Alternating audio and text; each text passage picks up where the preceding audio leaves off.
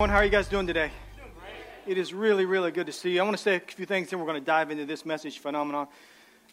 Hey, wherever you served last week at Easter Sunday, man, I thank you so much for, for uh, showing up, uh, doing all that you can, giving all that you can. Hey, listen, we broke a about a five year attendance record last Sunday. We did, we, we, uh, God is blessing us, God is growing our church. We couldn't do this without people showing up, without people serving. It makes a pastor very, very proud that he serves a church like this. When people show up, put the shirts on, give, make it more about the next person. Whatever you did to help kids, whatever you did to give financially, whatever you did to serve in the coffee bar, whatever you did. We had an army of volunteers show up and make it about people that don't go to church. So thank you very, very much. Listen, there are a lot of churches that are much, much larger than Faith Co. But I am convinced that there is not a better church on the planet. Amen? And I am so blessed that I get to pastor Faith Co. Church. In fact, I feel sorry for other pastors because they don't get to pastor this church. So thank you, thank you, thank you for all that you did. We're continuing a series of messages called Phenomenon today. And let's, let's begin with prayer. Heavenly Father, thank you for bringing us here today. Thank you, Lord, for helping us bring a word that brings change. I pray that we will open up our hearts and our minds. And I pray, Lord, that you will speak to people today and change us, give us direction about our lives. In the name of Jesus. And everybody said, Amen. amen. Look at your neighbor and say, He's still a God of miracles. A phenomenon is a remarkable event or an amazing person. In fact, it is an unbelievable fact. A phenomenon is to the extent that you wouldn't even believe it unless you saw it. We're talking about the miracles of Jesus, and we're showing it. What we're doing is reviewing some of the things that he did through his miracles and what was significant about just a few of his miracles. Last week, I had the opportunity to go see a movie called Case for Christ. Anybody seen that movie? Nobody has seen that movie? A couple people. Now, how many of you read the book? Okay. Uh, it's, it, there's a book that was written about 25 years ago, something like that, but the movie is actually very good. And uh, I, there's, it is unusually good for a Christian movie. You know what I'm saying? Sometimes the acting isn't up to par in some of the. Some of, this movie is very, very good. What it is is it is a story about a man, Lee Strobel, who in 1981 went on a journey in his life. It took him about a year to get through this journey. He set out to disprove Jesus as the Messiah and also to disprove the resurrection of Christ. He did this because his wife became a believer and he made it his personal mission to disprove this because it got on his nerves that his wife got baptized and became a Christian. Well, I'm not going to ruin the movie for you, but I highly recommend that you see that movie. It got me thinking what if someone like this, like a Lee Strobel, what if someone like this uh, set out on a mission about the life around the death of Christ? What if somebody lived back at the, at the beginning of the New Testament church? Jesus passed away or Jesus was crucified, and then there was a resurrection of Christ. What if somebody had the initiative and the support to go after this and find out whether or not this was true? What if it was someone that was very well educated, maybe somebody with a PhD, somebody that was notable? And what if his or her goal was to document the truth? It was their goal to document through interviews of eyewitnesses and to interview the disciples, the people that were closest to Jesus, and to account for the life and the death and the resurrection and the miracles of Jesus. How significant would that witness be? How significant would that account be if we had something like that? Would you agree that that would be pretty significant? Somebody over here would. What about you guys? Would you agree that that would? Yeah. Well, what if I told you that there was an account like that? That there was a person like that, and their book is in the Bible, and his name is Luke. And it's Luke's gospel, and there's a, it, actually, Luke is written in two parts. What would you say the name of Luke's uh, book is? Good job. You guys are paying attention. What is, is actually one book written in two parts. What was the second part of Luke? What's it called? Or Acts. He wrote Acts. It's actually called Acts of the Apostles. Luke wrote the Gospel of Luke, and he wrote the Acts of the Apostles. And his, his account is written in the Bible. Scholars believe that he may have had a governing benefactor. In other words, somebody that said, Hey, I want you to go find out some information. I want you to go do this. Listen to this. Luke 1 and 1 says, Many people, this is the introduction to his book. It says, Many people have set out to write accounts about the events that have been fulfilled among us.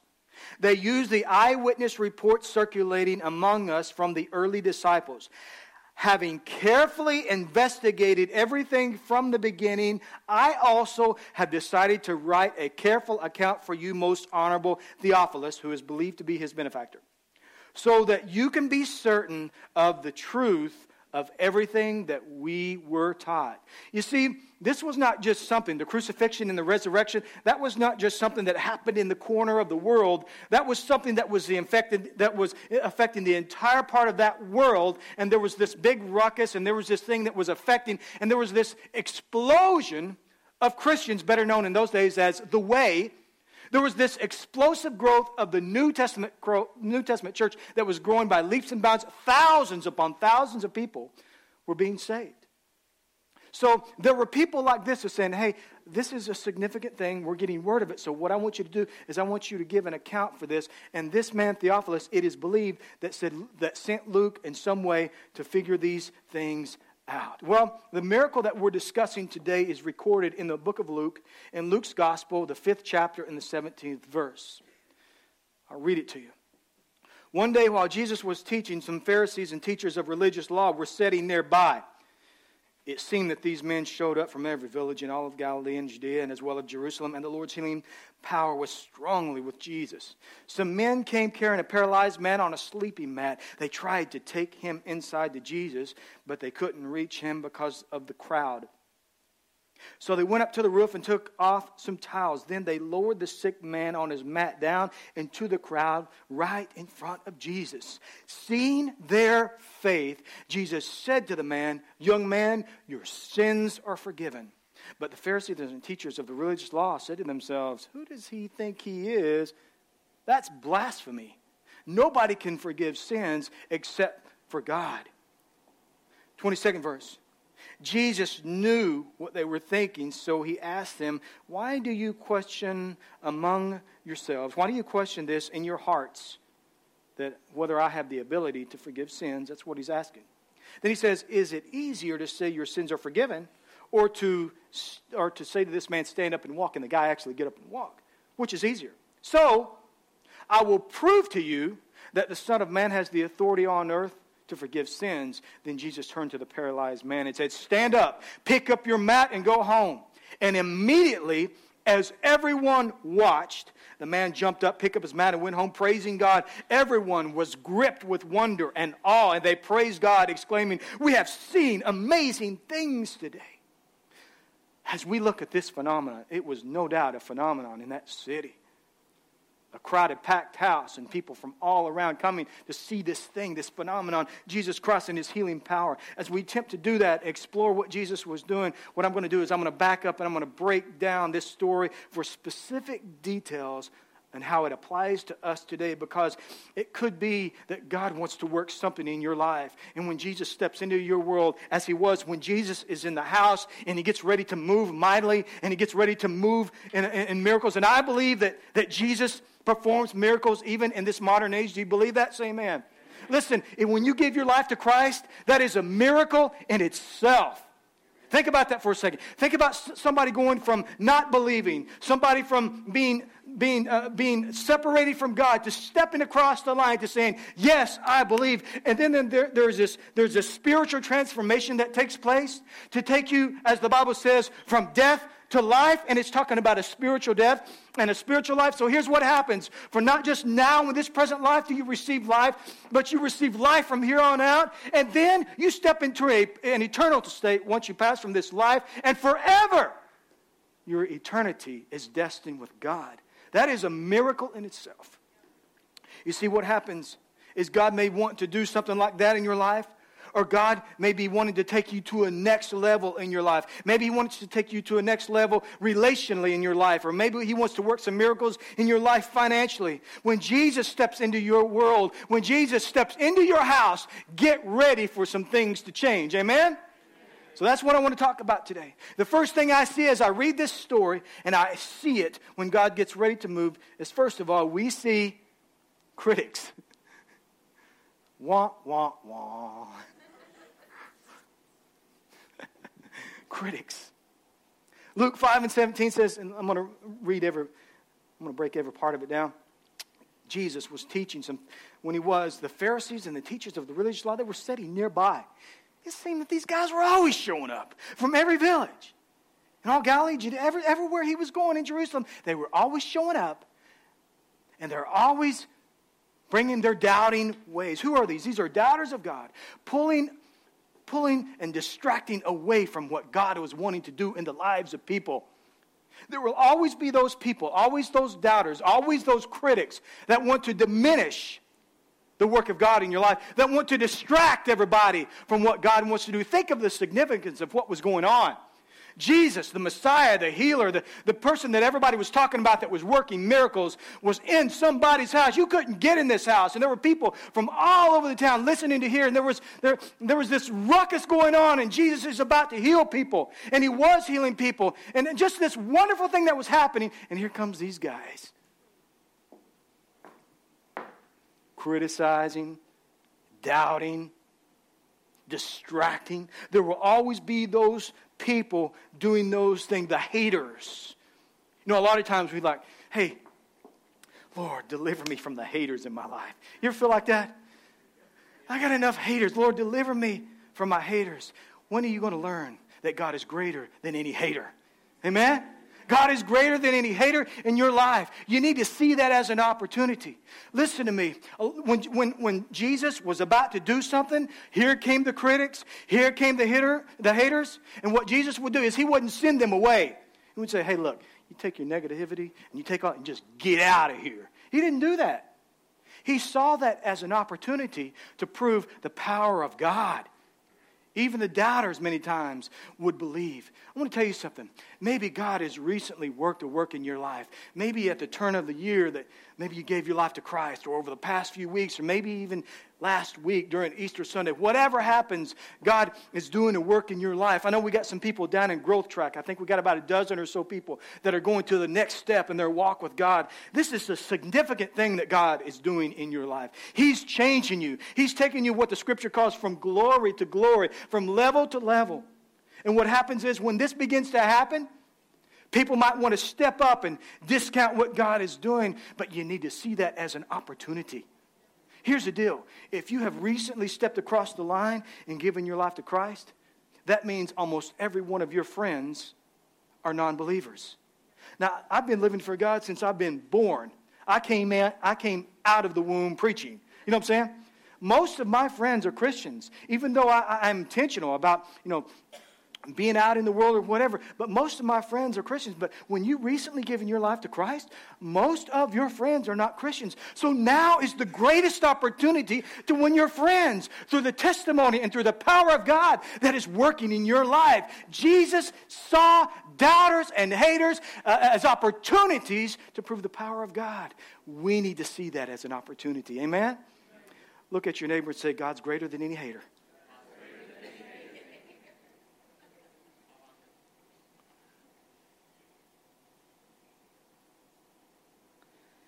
The second thing that we see when God gets ready to move and God is working in a person's life, not only do we see critics, but we also see company.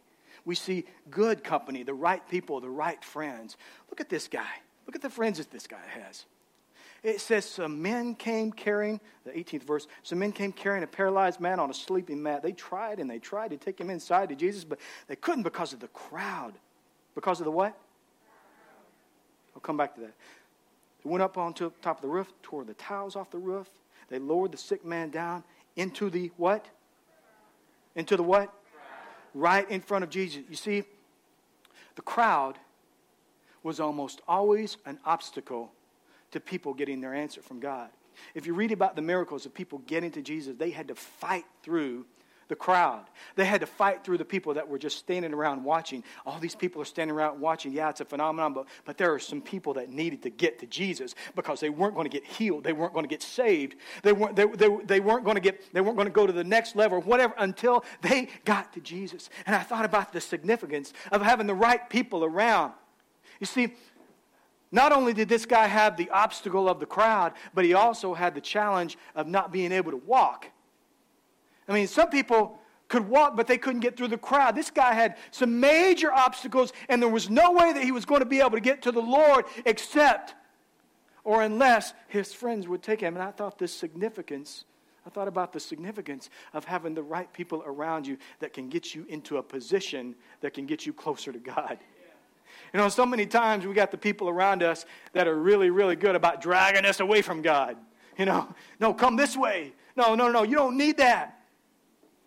But you got to have the right people if God is going to move in your life. You got to surround yourself with the people that when you're struggling, when you're going through something that, that you can't get yourself there, you got to have those people around you that says, hey, you can't make it? All right, well, here's what I'm going to do. I'm going to carry you there. Amen? Look at your neighbor and say, I will carry you. A lot of times we, when we're going through life and we give our life to Christ, we step across the line. And now we're born again. You still have to deal with some baggage. Yes, you've been transformed on the inside and God is renewing you and He's doing some change, but just, sometimes you got to deal with the things that you've done. And even if you've been a Christian, we're always dealing with some kind of baggage, something that happened to us when we were kids, some kind of a relationship kind of thing. Something it could have been a divorce, it could have been a father or a mother or a child or something, or a loss of a loved one. We carry things and injuries and baggage.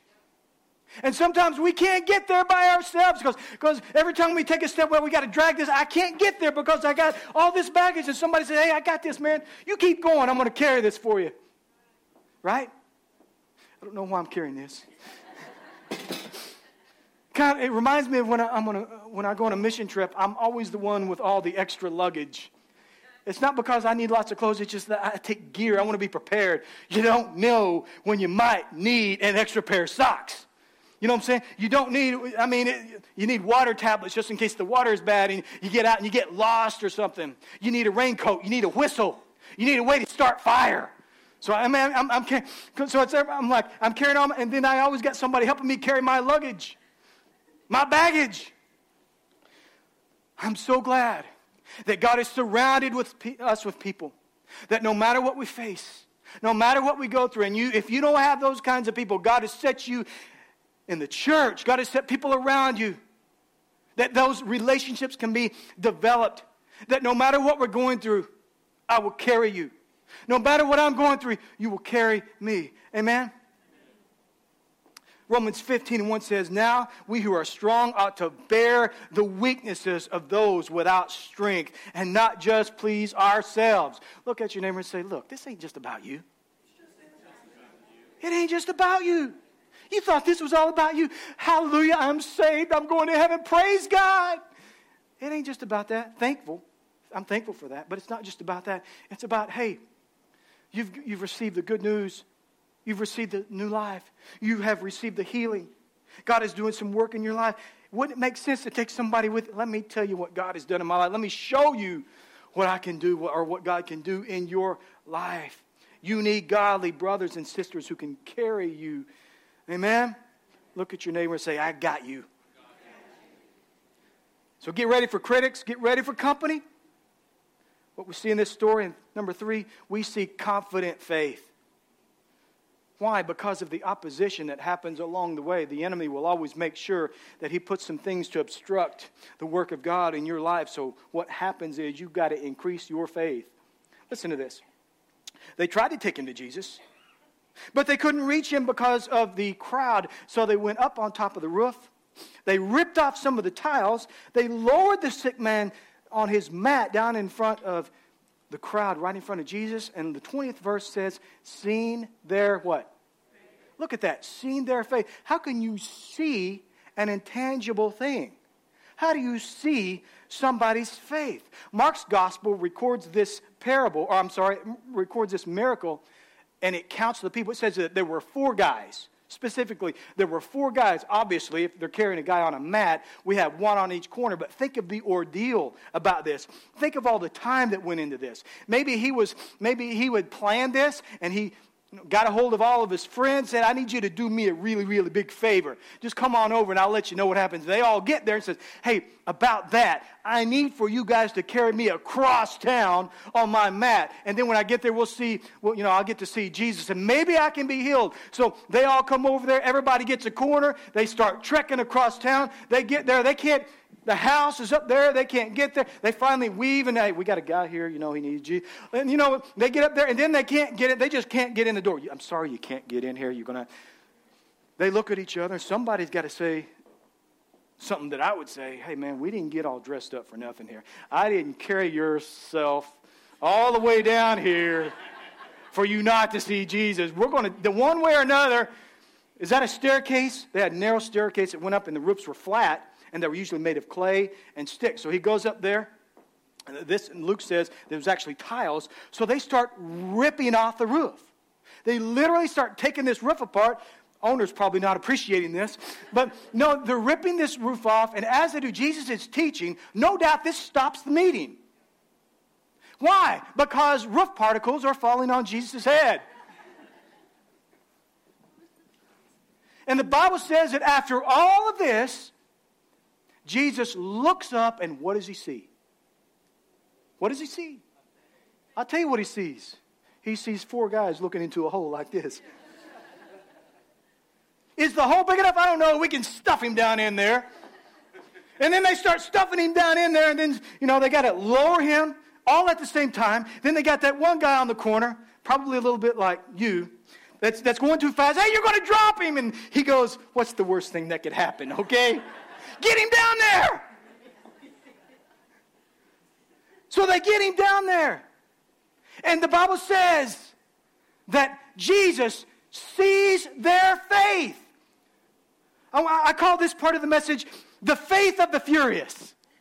I need to make a movie of that. The faith of the furious. These four guys that had the faith to make a plan, had the faith to, to carry him all the way down there, had the faith to, to not be obstructed by all the crowd, had the faith in the, the, the, the intuitive to, to walk up those stairs and think of something. We'll do anything that we can possibly do. Whatever it takes. Take the roof off of the house. Whatever it takes. We're going to get this guy to Jesus. That is faith. James says that there is no faith without works. Amen? In fact, show, he says, Show me your faith, and I'll show you my faith by my works. What, is, what, are, what are works, and, and what is action? Basically, action.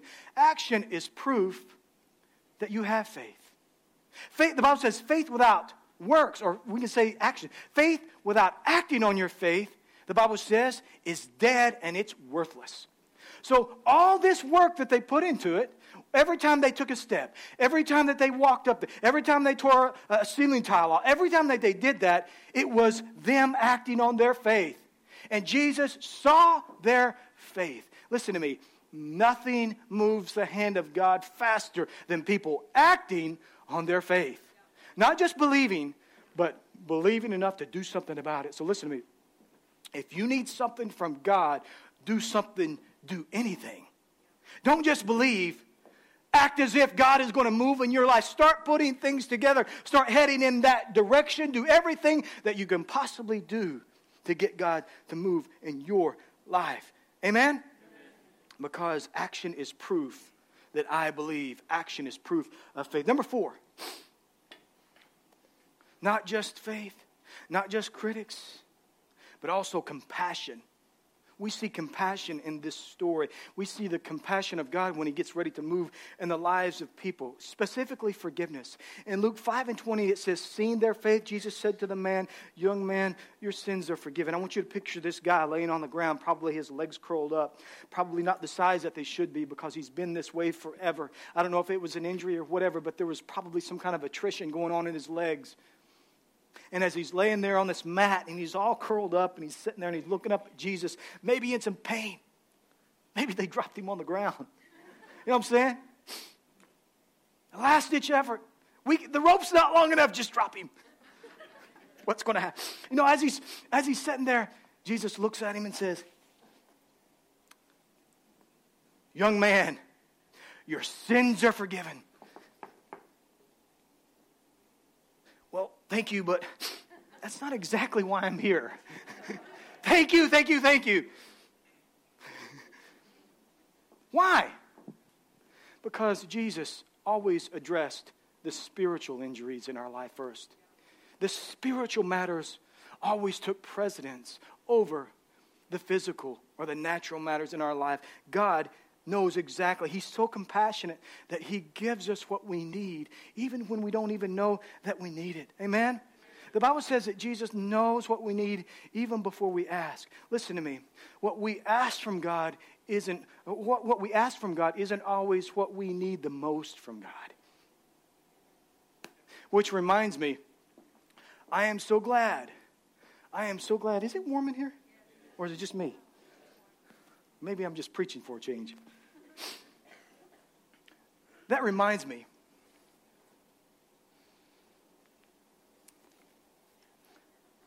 If I can just think of it, it reminded me of something. Oh, I'm so glad that God didn't give me everything that I prayed for when I prayed for it. I had prayed for a lot of things over the past 25 years. I have prayed a lot of things that I thought, this, God, this is something that we have to have. I am so glad that God did not give me specifically what I wanted. Why is that? Because what He had for me was much better, much greater, much higher than anything that I could have ever imagined. I remember when I was in my mid 20s praying, Lord, if I could just have a church of about 250 or 300 people. If we decided we want to do that, we'd have to church, cut this church in half. I remember praying, God, I, I pray that you'll you know, give me a, two or three staff people. God, that you will help me to make this amount of money financially. God, I pray that you'll help. I, I remember praying for those things, and if I, if God would have given me what I prayed for, it would have been way, way less than what God has given me over the, over the past three decades. Why? Because God knows what we need even before He asks, before we ask. And the thing is, is God is a loving God and He cares about you. And th- when you're thinking, why won't God answer my prayer? Why or why doesn't God move and say yes in this area of my life? Could it be that God has something greater? That God has something better? That He's so compassionate and He's so loving that He recognizes He recognizes what you need and it's greater than what you're asking for. Amen. Jesus is compassionate. Number five, confrontation. We see that in the miracles of God. Who? The doubters and the haters that, that, that, get confronted in this miracle. Luke 5 and 22 says, Jesus knew what they were thinking, so he asked them, Why do you question this is this in your hearts? Is it easier to say your sins are forgiven or stand up and walk? But so so I will prove to you that the Son of Man has the authority on earth to forgive sins. You know, nothing's better Nothing feels better than to God than for God to move in your life in such a way that you feel vindicated by the Lord. Now you can do things for yourself and you can get back at people and, and you can and you can do whatever you know that you think that you can do, but nothing feels better for God to move greatly in your life. Nothing is better than a blessing after all the haters were around, after all the people that didn't believe, after all the people that, that, that, that said, You're wasting your time. You're wasting your time following God. You're wasting your time giving your offerings to the church and to God's kingdom work. You're wasting your time by serving every single week. That is a waste of time. You could be doing this or that. And then Jesus steps back, like he said here, and says, Watch this. Watch this while I heal this person that the world can't give you at all, but Jesus can. Watch this while, while I put this person's family back together. Watch this while I heal your broken life. Watch this while I mend your broken heart. Watch this while I restore your life. Watch this while I restore your relationships and I restore your finances. Watch this while I save this person. Nothing feels better than God's vindication in our lives. Watch this your life in Christ confronts the lives of others who disbelieve. And God steps in when He gets ready to move and work a miracle in your life, which leaves other people speechless as they see and without a doubt know that God's working in your life. Amen? Lastly, when God steps into the house, when Jesus steps into the house, and begins to work miracles, we see the cure for whatever's going on in our lives. Why? Because Jesus is the source of what we need. In Luke, Luke 5 and 24, it says, Then Jesus turned to the paralyzed man and said, Stand up, pick up your mat, and go home. And immediately, as everyone watched, the man jumped up, picked up his mat, went home praising God. Everyone was gripped with great wonder and awe, and they praised God, exclaiming, We have seen amazing things today. Listen to me. God has the remedy for all of your ailments. Whatever's going on in your life, whatever dilemma, whatever hurt, whatever sickness, whatever's missing, whatever the void is in your life, He has the remedy. Listen to me. Jesus is the answer. You can stop looking. If you want, the search can end today. Whatever is happening in your life, you say, I, You don't understand what's going on in your life, and I don't have all the answers, but I know the person who does have the answers. Maybe you've lost your way. Maybe you feel like you can't find your way. Jesus says, I am the way. Maybe you're here and you're, you're questioning truth. What is the truth? Jesus says, I am the truth. Maybe you're here and you feel like you've lost life or you need a restoration of life. Jesus says, I am life. He has and He is the answer for anything that is going on in your life. Jesus is the cure to any hurt, any injury, any void. That's what Jesus does when he steps into the house. Yes, there might be critics. Yes, God will send people around you that in the right company. Yes, there'll be confrontation. But Jesus has the cure for whatever is going on in your life. Amen? Amen? Jesus was the phenomenon that changed the world forever, and his miracles proved that he was the Messiah, and it proved that he was who he said that he was. And in Romans, the 10th chapter, in the ninth verse, it says, If you confess with your mouth that Jesus is Lord and you believe in your heart that God raised him from the dead, then you're going to be saved. First John, the fifth chapter, in the first verse says, Everyone who believes that Jesus is the Christ, everyone who believes that Jesus is the Messiah, it says that they become the children of God. Contrary to popular belief, we are not all children of God. Everybody on the face of the planet is not a child of God. But people who are children of God are those who have accepted Jesus as Lord and Savior of their lives.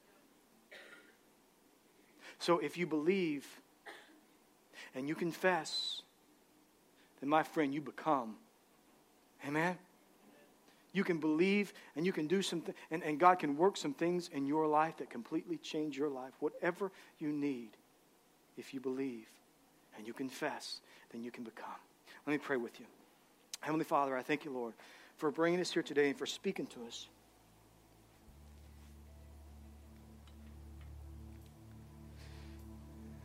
We have encountered you, Lord, today.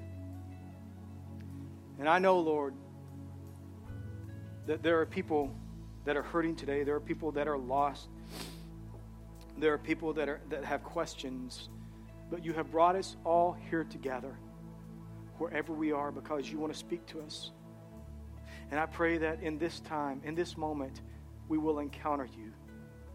Whatever we need to do, whatever decisions that we need to make, whatever we need to become that is found in you, and it will begin today in the name of Jesus. As your heads are bowed, I want to speak first of all to you if you're a believer.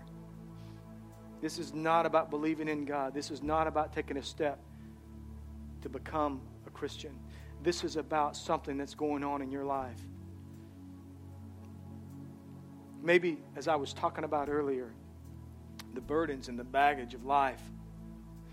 Maybe there is something happening in your life, and the things that are happening are causing a struggle, and you can't seem to let go of it. And maybe you've been trying to carry this all by yourself. And maybe today you need to give that to God. He is here today. His Spirit is here. That if you'll let go of that and you will surrender that to Him, you can give it to Him. Maybe today, as a believer, you are struggling with something a bad habit, a sin, a lifestyle.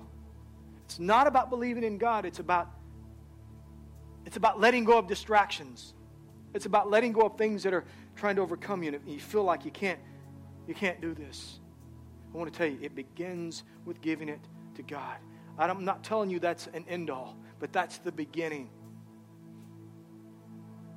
Maybe you've lost someone and you feel this, this incredible void in your life. It's not there.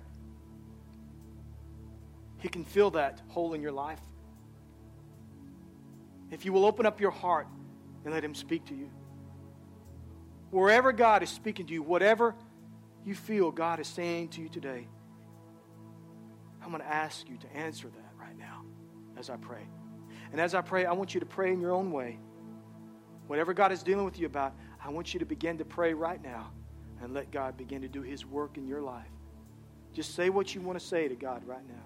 Dear Heavenly Father, I thank you, Lord, for everybody that you have talked to, that you're speaking to right now, that will open up their hearts and mind and begin to receive what your Spirit wants to say. Life can do damage and cause injury and hurt and even baggage that we have to carry. But you are the cure. You are an all sufficient Savior that carried our sins to a cross. That debt has been paid. Lord, there's no reason for us to struggle in life I pray, Father, that we let go of things that we can't control. We let go of hurts. We let go of injuries. Lord, we let go of things that try to bind us and create strongholds in our lives. And as we pray, as we begin to speak right now, as we have this moment with you, will you work a work in the lives of these people?